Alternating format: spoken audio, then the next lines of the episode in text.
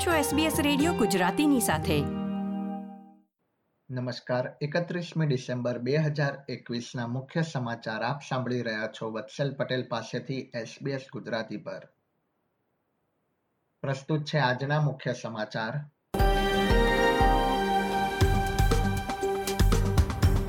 New south વેલ્સમાં Covid નાઇન્ટીનના record એકવીસ હજાર એકસો એકાવન કેસ અને છ મૃત્યુ નોંધાયા. ક્લોઝ કોન્ટેક્ટ અંગેના નિયમો હળવા કર્યા બાદ ઓસ્ટ્રેલિયન મેડિકલ એસોસિએશને વધુ ચેપ અંગે આગાહી કરી. અને મર્યાદિત સંખ્યા સાથે ઓસ્ટ્રેલિયામાં નવા વર્ષની ઉજવણીનું આયોજન.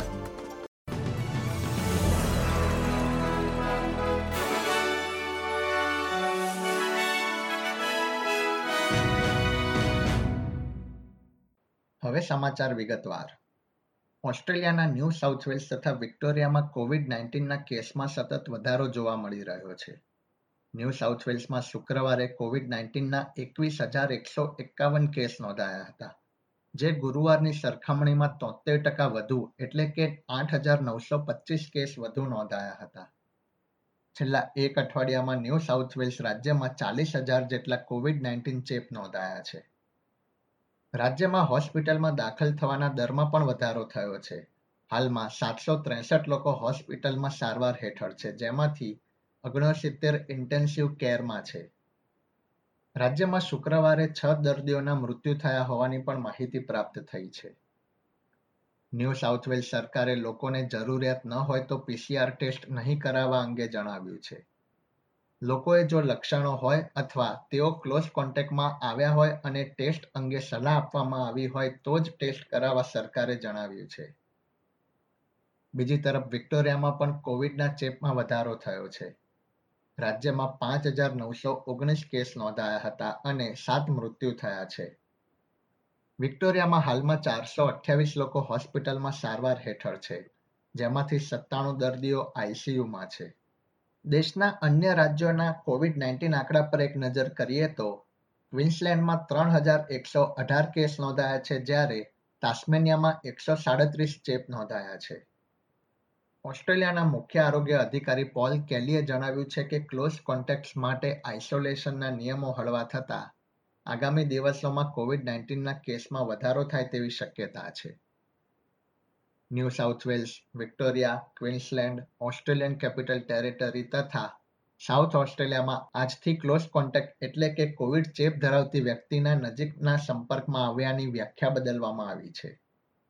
જોકે બીજી તરફ ઓસ્ટ્રેલિયન મેડિકલ એસોસિએશન ઓફ વિક્ટોરિયાના રોડરિક મેકરે જણાવ્યું હતું કે હોસ્પિટલ તથા આરોગ્ય સેવા પર વધુ ભાર પડે તેવી શક્યતા છે. કોવિડના કેસની સંખ્યા વધી રહી છે ત્યારે ઓસ્ટ્રેલિયામાં સાવચેતી સાથે નવા વર્ષની ઉજવણી કરવામાં આવશે.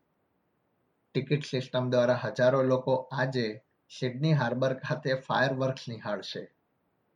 લોકોને માસ્ક પહેરવા તથા રસી નહીં લેનારા લોકોને ઘરે રહેવા જણાવવામાં આવ્યું છે.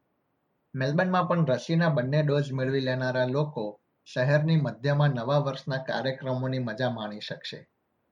મેલબર્નના લોર્ડ મેયર સેલી કેપે જણાવ્યું હતું કે અમુક ચોક્કસ વિસ્તારોમાં પ્રવેશ માટે ટિકિટ હોવી જરૂરી છે.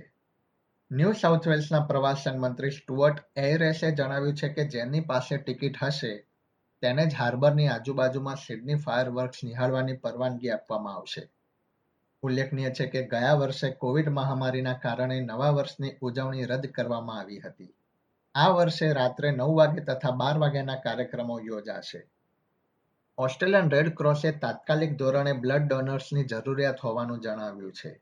તેમણે ઉમેર્યું હતું કે કોવિડ નાઇન્ટીન ક્વોરન્ટીનના કારણે રક્તદાન કરનારા લોકોની સંખ્યા ઘટી રહી છે.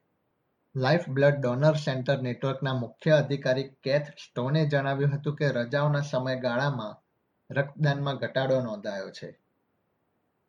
ગ્રુપે જણાવ્યું હતું કે તેમને ત્રણ હજાર બસો રક્તદાતાઓની જરૂર છે.